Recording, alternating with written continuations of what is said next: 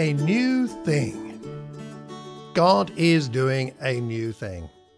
Welcome to the daily devotional podcast anchored in Isaiah 43 and verse 19, which says, See, I am doing a new thing. Now it springs up. Do you not perceive it? I am making a way in the wilderness and streams in the wasteland. Hello, I'm Malcolm, and thanks for joining me on this daily devotional podcast in January and February, and I hope they inspire you in your times of quiet with God. In the first few podcast episodes, we are setting the scene by looking at the entirety of Isaiah chapter 43 before we go on to look at some of the men and women of faith. And today we're in verses 10 to 13.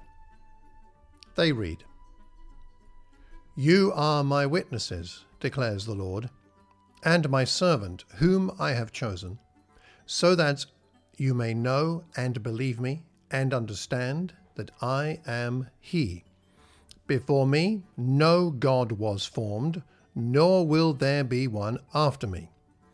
I, even I, am the Lord, and apart from me there is no Saviour.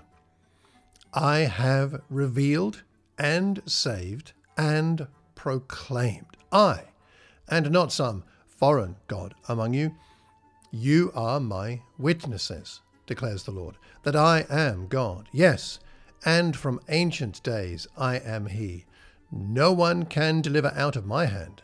When I act, who can reverse it?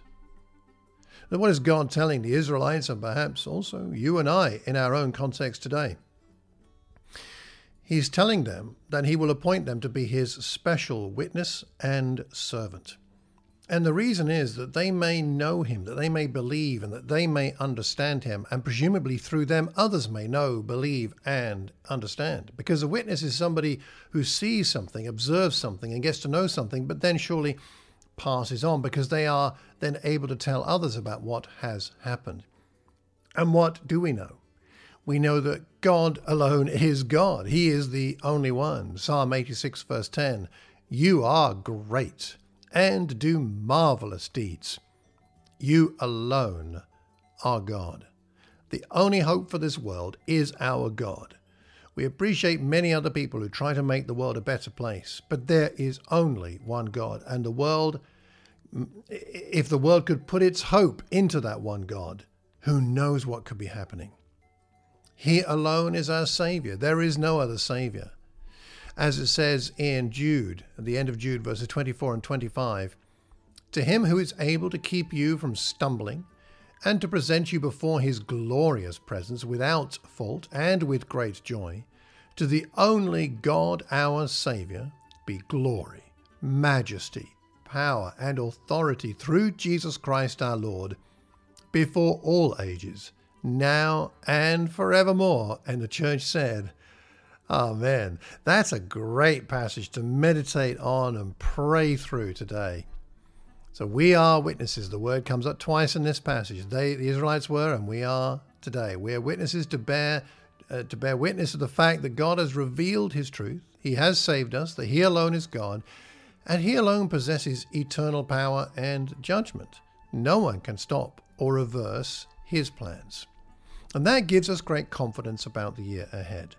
You and I may not have full control of everything in this coming year. Indeed, we certainly will not.